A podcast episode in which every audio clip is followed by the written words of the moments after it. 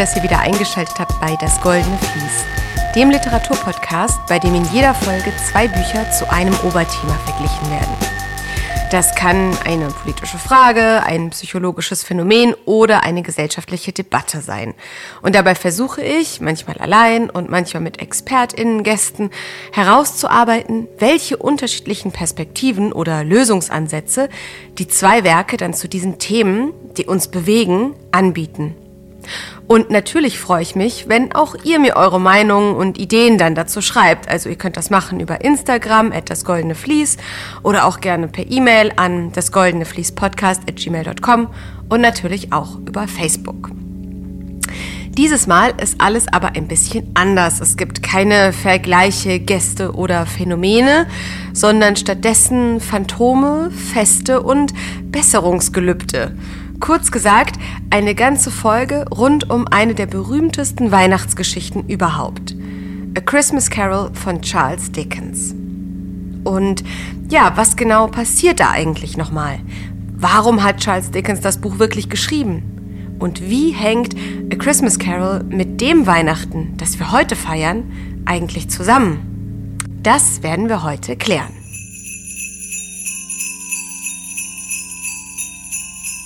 Es ist der Abend des 24. Dezember, Christmas Eve. Aber von Weihnachtlichkeit ist im Kontor von Scrooge and Marley nichts zu spüren.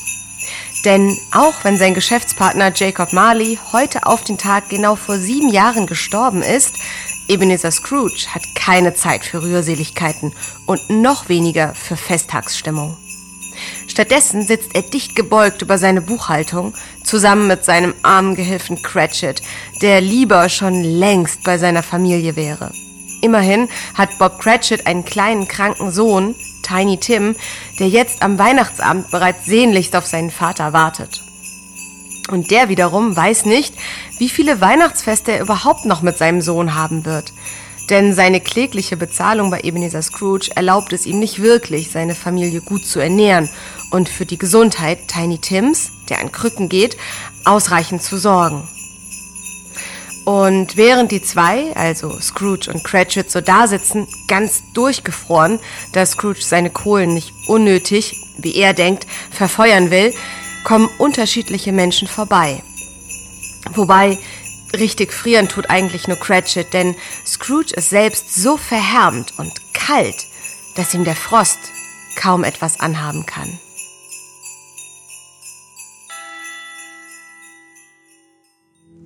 Äußere Hitze und Kälte wirkten wenig auf Scrooge.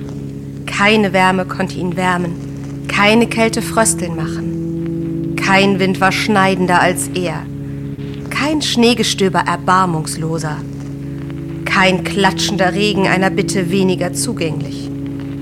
Schlechtes Wetter konnte ihm nichts anhaben. Der ärgste Regen, Schnee oder Hagel konnten sich nur in einer Art rühmen, besser zu sein als er. Sie gaben oft im Überfluss. Und das tat Scrooge nie und nimmer.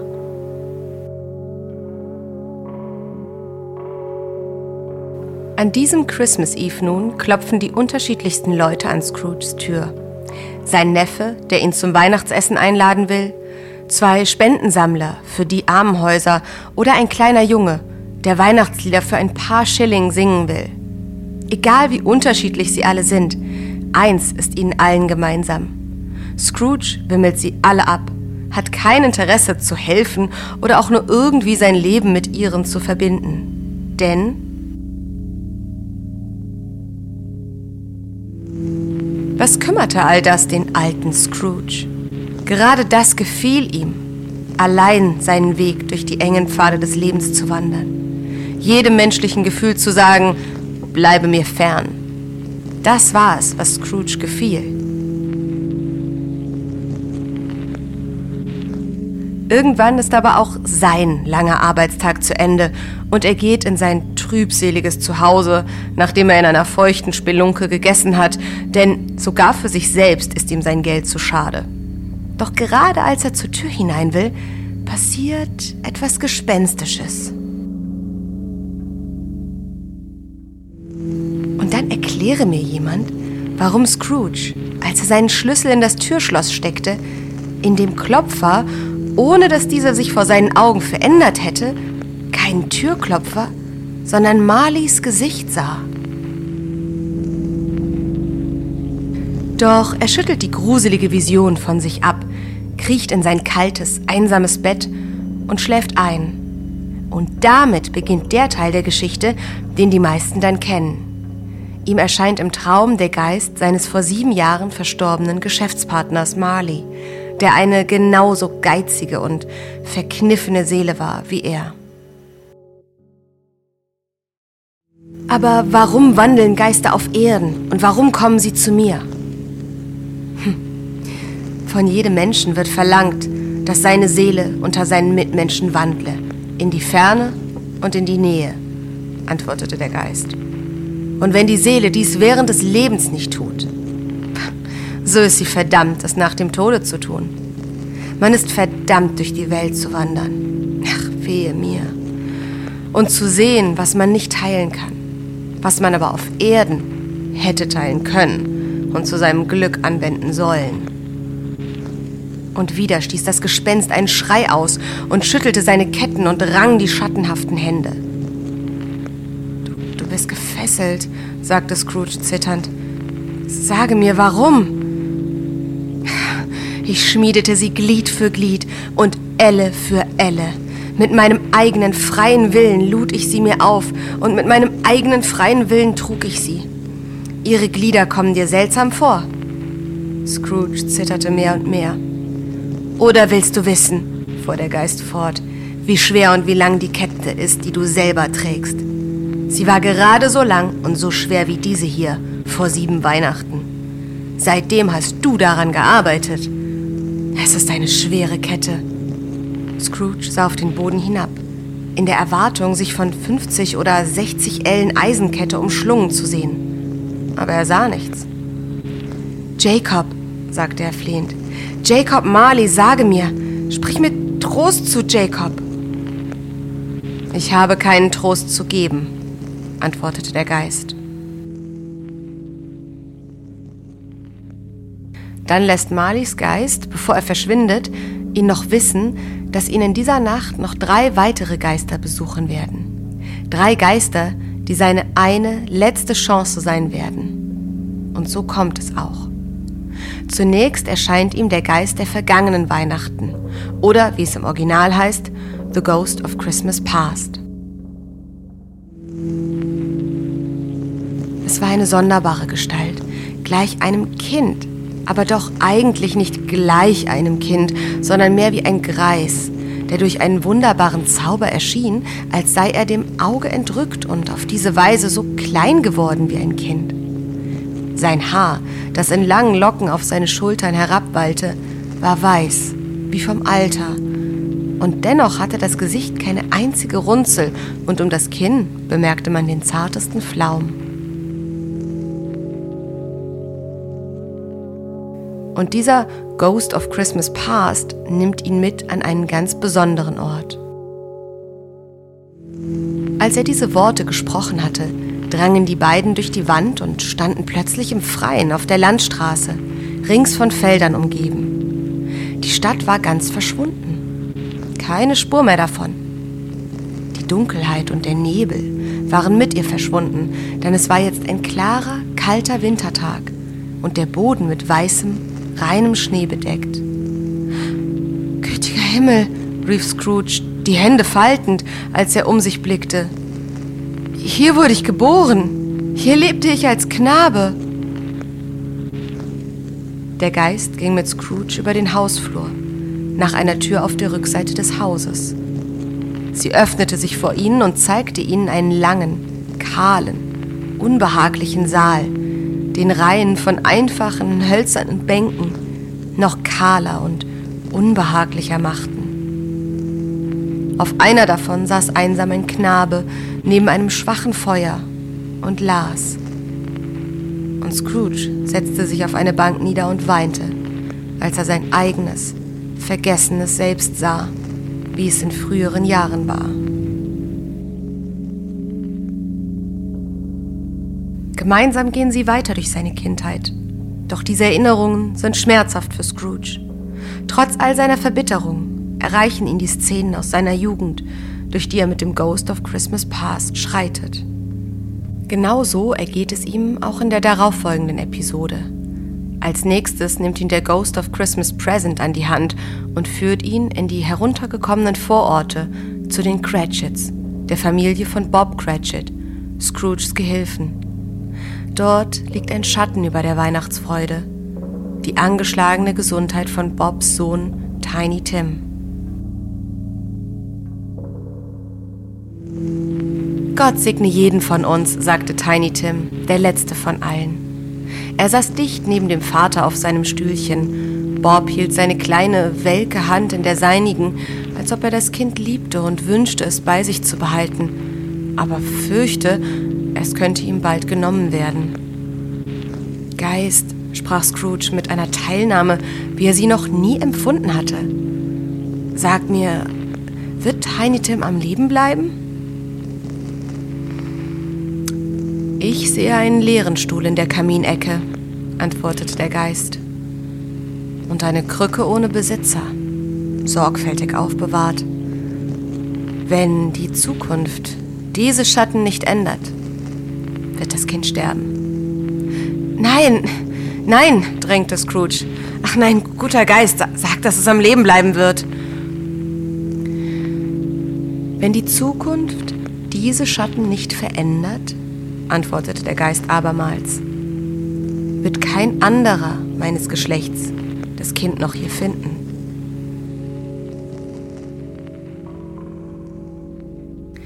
Doch das ist nicht alles, woran Ebenezer Scrooge zu schlucken hat. Plötzlich muss er hören, wie die Familie auf niemand Geringeren als ihn selbst anstößt. Aber nicht etwa aus echter Dankbarkeit, sondern mit triefendem Sarkasmus und unverhohlener Wut. Scrooge nahm des Geistes Vorwurf demütig hin und schlug die Augen nieder. Aber er blickte schnell wieder in die Höhe, als er seinen Namen nennen hörte. Es lebe Mr. Scrooge, sagte Bob. Mr. Scrooge, der Schöpfer dieses Festes. Der Schöpfer dieses Festes, wahrhaftig, rief Mrs. Cratchit mit glühendem Gesicht. Ich wollte, ich hätte ihn hier. Ich wollte ihm ein Stück von meiner Meinung zu kosten geben, und ich hoffe, sie würde ihm schmecken. Liebe Frau, sagte Bob beschwichtigend, die Kinder, es ist Weihnachten. Freilich muss es Weihnachten sein, sagte sie, wenn man auf die Gesundheit eines so niederträchtigen, geizigen, fühllosen Menschen wie Scrooge ist, trinken kann. Und du weißt es, Robert, dass er so ist. Niemand weiß es besser als du. Liebe Frau, antwortete Bob mild, es ist Weihnachten. Ich will auf seine Gesundheit trinken, dir und dem Feste zum Gefallen, sagte Mrs. Cratchit. Nicht seinetwegen. Möge er lange leben. Ein fröhliches Weihnachten und ein glückliches neues Jahr. Er wird sehr fröhlich und sehr glücklich sein. Das glaube ich. Die Kinder tranken nach ihr. Es war das Erste, was sie an diesem Abend ohne Herzlichkeit und Wärme taten. Tiny Tim trank zuletzt, aber gab kein Pfifferling darum. Scrooge war das Schreckbild der Familie. Erwähnung seines Namens warf über alle einen düsteren Schatten, der volle fünf Minuten zum Verschwinden brauchte. Als er weg war, waren sie zehnmal lustiger als vorher, schon weil sie Scrooge los waren, den Schrecklichen. Doch das ist nicht der letzte Halt, den der Ghost of Christmas Present mit ihm macht. Bevor dieser Scrooge wieder zurück in die City bringt, statten beide noch Scrooges Neffen einen gespenstischen Besuch ab. Und wenn die Ablehnung der Familie Cratchit schon schwer für Scrooge zu ertragen war, so bringt das Mitleid seines Neffen mit ihm das Fass fast zum Überlaufen. Er ist ein komischer alter Herr, sagte Scrooges Neffe. Das ist wahr und nicht so angenehm, wie er sein könnte. Doch seine Fehler bestrafen nur ihn selbst. Er muss doch sehr reich sein, Fred, meinte Scrooges Nichte. Wenigstens sagst du es immer. Und wenn schon, Liebste, sprach Scrooges Neffe, Sein Reichtum nützt ihm nichts. Er tut nichts Gutes damit. Er macht sich selbst nicht einmal das Leben damit angenehm. Er hat nicht einmal das Vergnügen zu denken, dass er uns am Ende damit eine Freude machen wird. Ich habe keine Geduld mit ihm, bemerkte Scrooges Nichte. Die Schwester von Scrooges Nichte und alle die anderen Damen waren derselben Meinung. Oh, ich habe Geduld, sagte Scrooges Neffe. Mir tut er leid. Ich, ich könnte nicht böse auf ihn werden, selbst wenn ich es versuchte. Wer leidet unter seiner bösen Laune? Er selber allein, sonst niemand. Jetzt hat er sich's in den Kopf gesetzt, uns nicht leiden zu können und will unsere Einladung zum Mittagessen nicht annehmen. Was ist die Folge davon? Er verliert nicht viel an unserem Essen. Auf die letzte Reise macht Scrooge sich dann mit dem dritten Geist, der ihm in dieser Nacht erscheint, dem Ghost of Christmas Future. Aber dieses Mal gibt es kein Comic Relief, keine aufheiternde Weihnachtsfeier oder prachtvolle Christmas Puddings. Denn alles, was der Geist Scrooge zeigt, ist sein eigener Tod. Allerdings ist es nicht die Tatsache, dass er tot ist, die Scrooge zu schaffen macht sondern die Reaktionen der Menschen darauf.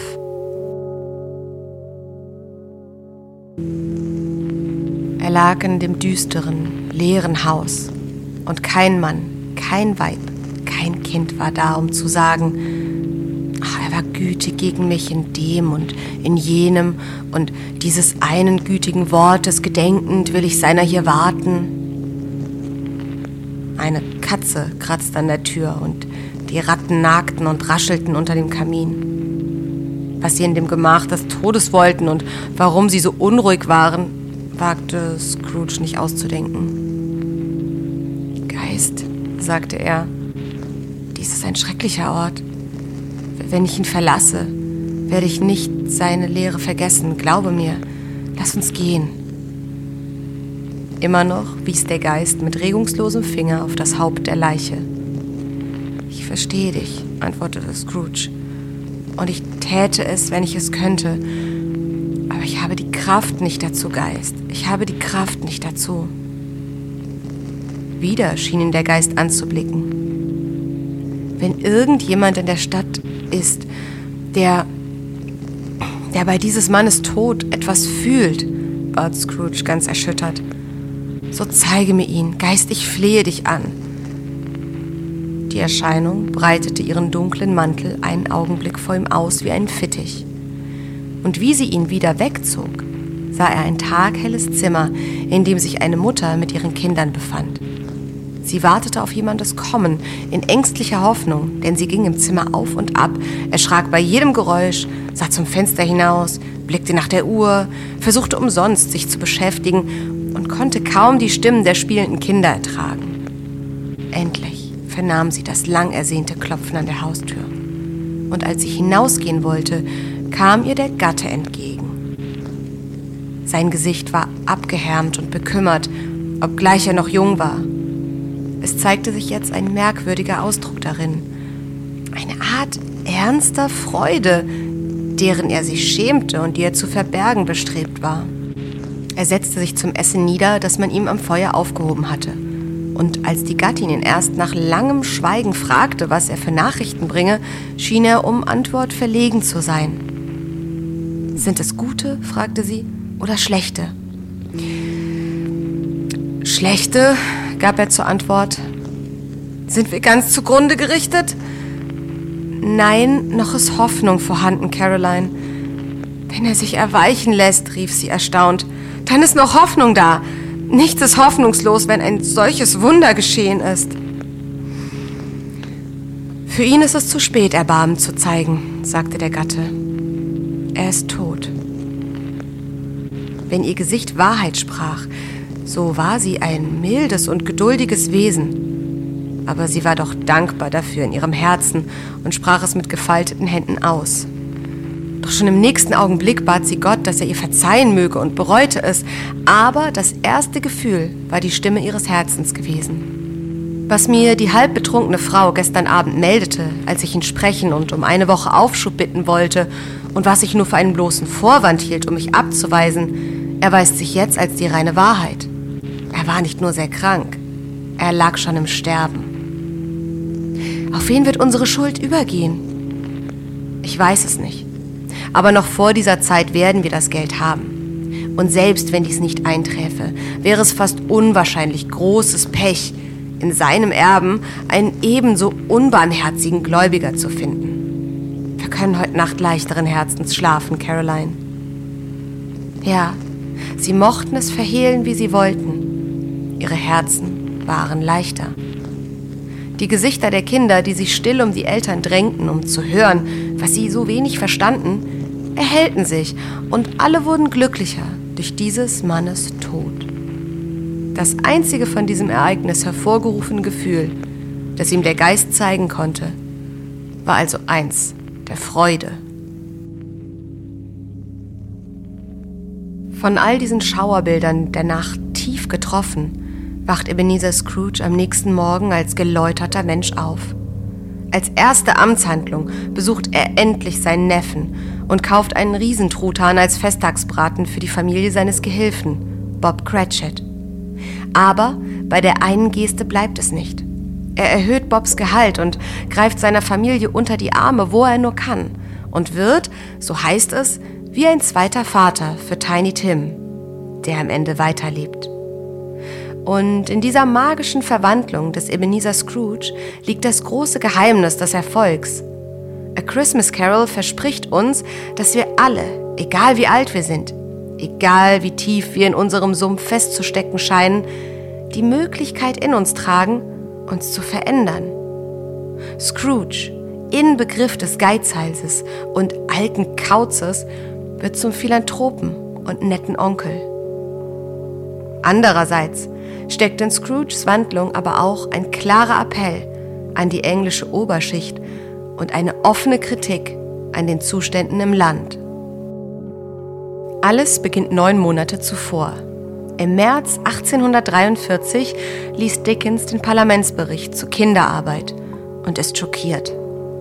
Tausende Seiten sind gefüllt mit Berichten über und Aussagen von Kindern, die in Bergwerken und Fabriken schuften. Manche von ihnen sind dabei nicht mehr als fünf Jahre alt und arbeiten nicht selten zehn Stunden am Tag. Unter dem Eindruck des Gelesenen besucht Dickens eine Mine und schreibt daraufhin ein Pamphlet mit dem Titel An Appeal to the People of England in behalf of the Poor Man's Children, das er als Rede in Manchester, dem Herzen der Industrialisierung und des Kapitalismus, hält. Aber das ist ihm nicht genug. Er weiß, dass er die Menschen nur dann wirklich erreichen und wirklich erweichen wird, wenn er die Schicksale der Elenden erfahrbar macht so wie er es bereits in seinen Bestsellern Oliver Twist und Nicholas Nickleby getan hat. Und so entscheidet er sich, eine andere Campaigning Story zu verfassen. Die Idee zu A Christmas Carol ist geboren. Das Erfahrbarmachen der von bitterer Armut betroffenen Leben ist bei Dickens allerdings nicht nur schriftstellerische Taktik, sondern gewisserweise auch politische Strategie. Denn Ebenezer Scrooge ist nicht einfach nur ein verhärmter Geizhals, sondern tatsächlich die Verkörperung eines spezifischen politischen Denkens seiner Zeit, dem Malthusianismus oder Malthusianism, gegen den Dickens anschreiben will. Diese Denke geht zurück auf Thomas Malthus, einen Politikwissenschaftler und Ökonom, der Ende des 18. und zu Beginn des 19. Jahrhunderts in England forschte und die These aufstellte, dass das Bevölkerungswachstum stets exponentiell ansteigt, während die Nahrungsmittelsteigerung nur linear wächst. Damit konnte vermeintlich erklärt werden, warum die Bevölkerung in England trotz des rasanten wirtschaftlichen Erfolgs zu großen Teilen immer noch so bettelarm war. In dieser Vorstellung kommt es irgendwann zwangsläufig zu einem Kreuzen der Kurven von exponentiellem Bevölkerungswachstum und linearem Nahrungsmittelzuwachs. Und dieses Kreuzen wird dann The Malthusian Trap oder The Malthusian Catastrophe genannt. Zu Deutsch die Malthusianische Falle oder Katastrophe. Wenn also die Bevölkerung schneller wächst als ihr Futter, dann wird es laut Malthus zu Kriegen, Krankheiten und Hungersnöten im Kampf um die limitierten Ressourcen kommen. Trotz einiger logischer Lücken in der These, zum Beispiel setzt Malthus Menschen zu sehr mit Tieren gleich, Dabei reagieren Menschen ganz anders auf Nahrungsmittelverknappung, wie ein Kritiker von Malthus, Henry George, also bildlich macht. Er sagt, beide, die Raubvögel und der Mensch, essen Hühner. Aber je mehr Habichte, desto weniger Hühner. Während je mehr Menschen, desto mehr Hühner. Also trotz dieser logischen Lücken ist es erst einmal einfach eine These, die auch zu durchaus sinnvollen Strategien wie Geburtenkontrolle aufruft. Problematisch wird sie, wenn sie so zu Ende gedacht wird, wie britische Politiker, Geschäftsleute, Adlige, kurz gesagt alle Profiteure des Wirtschaftssystems, sie auslegten. Und zwar genauso wie Ebenezer Scrooge es zu Anfang von A Christmas Carol formuliert, als er nach einer Spende für ein Armenhaus gebeten wird. Wenn sie eher sterben würden, sagte Scrooge, so wäre es gut, wenn sie es täten und die überflüssige Bevölkerung dadurch verminderten. Damit spiegelt Scrooge auch die Ansicht von Thomas Malthus selbst wider, der sich oft gegen ein Eingreifen in Hungersnöte ausgesprochen hat, um ein unkontrollierbares Ansteigen der Bevölkerung zu vermeiden. Oder, ganz direkt gesagt, Besser die Armen sterben, um die überschüssige Bevölkerungszahl zu senken, als die Reichen. Denn im viktorianischen England wurde Armut auch durchaus mit moralischer Verkommenheit gleichgesetzt. Wer arm war, war wohl selbst schuld dran. Das heißt also, dass Sozialpolitik im Umkehrschluss in Verruf gerät. Abgesehen davon, dass es eh schon schwierig war, die Armut in den Slums von London zu mildern, gilt es dann auch als sinnlos, den Bedürftigen zu helfen. Wenn nicht sogar als fatal und gefährlich, weil damit das gesamte Land auf eine Katastrophe zusteuert. Zu viele Menschen für zu wenig Essen. Wer sozusagen einem Tiny Tim heute hilft, der schafft zehn Tiny Tims morgen. Mit dieser Logik wurde Armenhilfe verweigert und die schlimmen Zustände in Armenhäusern gerechtfertigt. Tatsächlich war es aber nicht unbedingt die Überbevölkerung, die für Hunger und Elend sorgte, sondern natürlich die Politik selbst. Beispielsweise wurden die erhöhten Steuern auf Getreide aus den Kolonien, die die heimischen Bauern schützen sollten, selbst dann nicht erlassen, als es zur irischen Kartoffelfäule kam und 25 Prozent der Bevölkerung in Irland starben oder auswanderten. Diese Theorie von der malthusianischen Falle ist heute allerdings genauso aktuell wie damals. Auch wenn wir wissen, dass die Idee von exponentiellem Bevölkerungswachstum versus linearem Nahrungsmittelwachstum so nicht ganz stimmt, weil, wie gesagt, der Mensch kein Tier ist, sondern durch Wissenschaft und Lernen Erträge erhöhen kann, aber trotzdem bleibt die malthusianische Falle aktuell nur geht es jetzt um andere Währungen. Heute wäre die Ernährung der Weltbevölkerung theoretisch einigermaßen kontrollierbar, wenn wir nur wollten. Aber wir steuern dagegen heutzutage mittlerweile eher auf eine Energie-Malthusian-Trap zu. Irgendwann werden wir mehr Energie benötigen, als unser ausgesaugter Planet bereitstellen kann. Es werden Kriege um Ressourcen ausbrechen, das prophezeien auch heute wieder Wissenschaftler. Aber die große Frage bleibt die gleiche wie vor 200 Jahren. Wie schafft man es, die Menschen diese Wahrheit nicht nur verstehen, sondern auch fühlen zu lassen? Denn nur wenn die Erkenntnis in unsere DNA übergeht, schaffen wir es auch danach zu handeln. Das hat Dickens begriffen und hat deshalb auch einen anderen Aspekt, den Massenarmut und eine zu große Schere zwischen Arm und Reich mit sich bringen, in ein literarisches Bild verpackt, um auch davor zu warnen. Auf dem Rückweg von der Weihnachtsfeier seines Neffen begegnet er, zusammen mit dem Ghost of Christmas Present, zwei Kindern. Es war ein Knabe und ein Mädchen. Fahlen Gesichts, elend, zerlumpt und mit wildem, tückischem Blicke. Aber doch auch ängstlich und gedrückt in ihrer Demut wo die Schönheit der Jugend ihre Züge hätte durchleuchten und mit ihren frischesten Farben kleiden sollen, hatte sie eine runzlige, abgelebte Hand, gleich der des Alters, berührt und versehrt. Wo Engel hätten thronen können, lauerten Teufel mit grimmigem, drohendem Blick. Keine Veränderung, keine Entwürdigung der Menschheit in allen Geheimnissen der Schöpfung hat so schreckliche und grauenerregende Ungeheuer aufzuweisen. Entsetzt fuhr Scrooge zurück. Da sie ihm der Geist auf solche Weise gezeigt hatte, versuchte er zu sagen, es wären schöne Kinder, aber die Worte erstickten ihm von selber, um nicht teilzuhaben an einer so ungeheuren Lüge. Ähm, Geist, sind das deine Kinder? Weiter konnte Scrooge nicht sagen.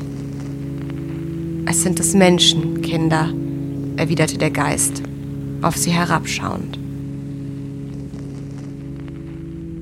Mit diesen zwei Kindern, die vor lauter Hunger und Armut ganz abgestumpft sind und wölfisch am Straßenrand lauern, zeigt Dickens das gewaltvolle Potenzial auf, das in einer Abspaltung dieser Bevölkerungsgruppen liegt. Wenn sie nicht bekommen, was ihnen zusteht, dann holen sie sich eben allein, was sie brauchen. Wenn es schon schwer ist, einigen Leuten Mitgefühl abzuringen, vielleicht lässt sie ihre Angst vor Revolutionen und Aufstand dann zur Vernunft kommen.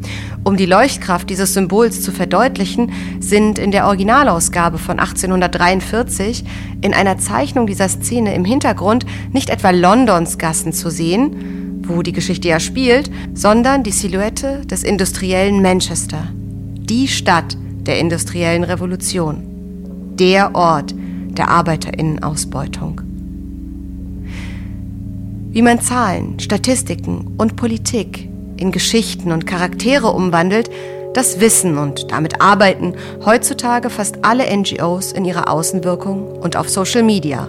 Vor fast 180 Jahren war es allerdings eine krass innovative und explosive PR-Strategie, eine Forderung nach mehr sozialer Gerechtigkeit und Regulierung in eine Story zu verpacken. Und diese dann auch noch zu Weihnachten spielen zu lassen und zu veröffentlichen, schlug ein wie eine Bombe. Innerhalb weniger Tage waren die 6000 Stück der Erstausgabe ausverkauft. A Christmas Carol war einfach das perfekte Weihnachtsgeschenk. Vielleicht ja auch deshalb, weil er das Weihnachtsfest genauso schön und leuchtend porträtiert hat, wie es ist. Von der fetten Gans über den Pudding mit Stechpalmzweig bis hin zum Weihnachtsbaum. Wobei Tatsache ist, es lief wohl genau andersrum. Dadurch, dass Dickens all diese Elemente in A Christmas Carol als einer der ersten ausgemalt hat, wurden sie dann dem modernen Weihnachtsfest überhaupt erst als so eine ja ikonische Tradition fest eingeschrieben. Denn tatsächlich hatte das klassische kirchliche Weihnachten aus dem Mittelalter mit Gesang und Gottesdienst in der Neuzeit in England stark gelitten und war deutlich zusammengeschrumpft. Sicher auch stark bedingt durch die Politik Oliver Cromwells. Ihm war Weihnachten irgendwie zu katholisch, weshalb er es kurzerhand so weit wie möglich aus der englischen Gesellschaft verbannen wollte. So war zum Beispiel auch Christmas Pudding von 1647 bis 1660 illegal, da Festmähler von den Puritanern generell als unmoralisch angesehen wurden und für einen religiösen Feiertag als nicht angebracht galten. Aber neben Oliver Cromwell war natürlich auch die industrielle Revolution der Grinch in Person und hatte bei der verschwindenden Weihnacht ihre Finger im Spiel. War früher der Winter für die Bauern eine ruhigere Jahreszeit gewesen, schufteten die Fabrik- und Minenarbeiterinnen jetzt das ganze Jahr durch und hatten kaum frei über die Feiertage. Ganz zu schweigen davon, dass sich kaum einer erlauben konnte, seine zugigen Zimmer zu schmücken oder einen Braten zu servieren. Gleichzeitig kamen aber durch die Heirat von Queen Victoria und Prinz Albert ganz neue Weihnachtsbräuche aus Deutschland, nämlich seiner Heimat, nach England.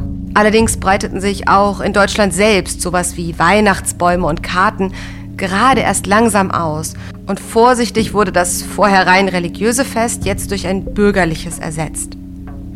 Ob sich manche der neuen Traditionen gerade deshalb erhalten haben, weil sie, wie zum Beispiel der Christmas Pudding bei Dickens, in Romane eingeschrieben oder wie der Weihnachtsbaum in O Tannenbaum festgesungen haben, lässt sich heute nicht mehr so leicht klären. Klar ist aber, dass die Speisen und Spiele, die in A Christmas Carol durch Dickens relativ zufällige Vorlieben konserviert wurden, bis heute Teil des Weihnachten sind, das wir kennen und das in dieser Form seinen Ursprung genau zu dieser Zeit hat, Mitte des 19. Jahrhunderts.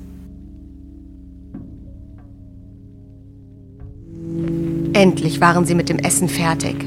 Der Tisch war abgedeckt, der Herd gesäubert und das Feuer geschürt. Das Gemisch im Krug wurde gekostet und für fertig erklärt. Äpfel und Apfelsinen auf den Tisch gesetzt und ein paar Hände voll Kastanien auf das Feuer geschüttet. Dann setzte sich die ganze Familie Cratchit um den Kamin in einem Kreis, wie es Bob Cratchit nannte, obgleich es eigentlich nur ein Halbkreis war. Bob in die Mitte und neben ihm der Gläservorrat der Familie. Zwei Passgläser und ein Milchkännchen ohne Henkel. Diese Gefäße aber hielten das heiße Gemisch aus dem Krug so gut, als wären es goldene Pokale gewesen. Und Bob schenkte mit strahlenden Blicken ein, während die Kastanien auf dem Feuer spuckten und platzten. Dann schlug Bob den Toast vor. Und wer weiß, hätte Dickens selbst vielleicht lieber Fisch oder Wild an Weihnachten gegessen, vielleicht wäre das jetzt das ikonische Weihnachtsessen in England und nicht der Truthahn, den er für Tiny Tim kauft. Ohne Frage. A Christmas Carol hat das, was Weihnachten heute bedeutet, also die Bräuche, aber auch die Idee von Teilen, Nächstenliebe und Zusammenkommen, mitgeprägt. Kein Wunder also, dass es die zweitbeliebteste Weihnachtsgeschichte ist, eigentlich nur noch übertroffen von der Bibel. So, und damit verabschiede ich mich aus dieser Folge und aus diesem Jahr. Ich hoffe, dass wir uns dann zur ersten Folge im nächsten Jahr wiederhören. Und bis dahin freue ich mich, wenn ihr den Podcast weiterempfehlt und da, wo ihr das Goldene Vlies gerade hört, abonniert, mir eine Bewertung schreibt oder auch gern direkt eine Nachricht dalasst. Entweder über Insta oder Facebook an das Goldene Vlies oder per Mail an das Goldene Vlies Podcast at gmail.com. Und damit wünsche ich euch allen frohe Feiertage und einen guten Rutsch.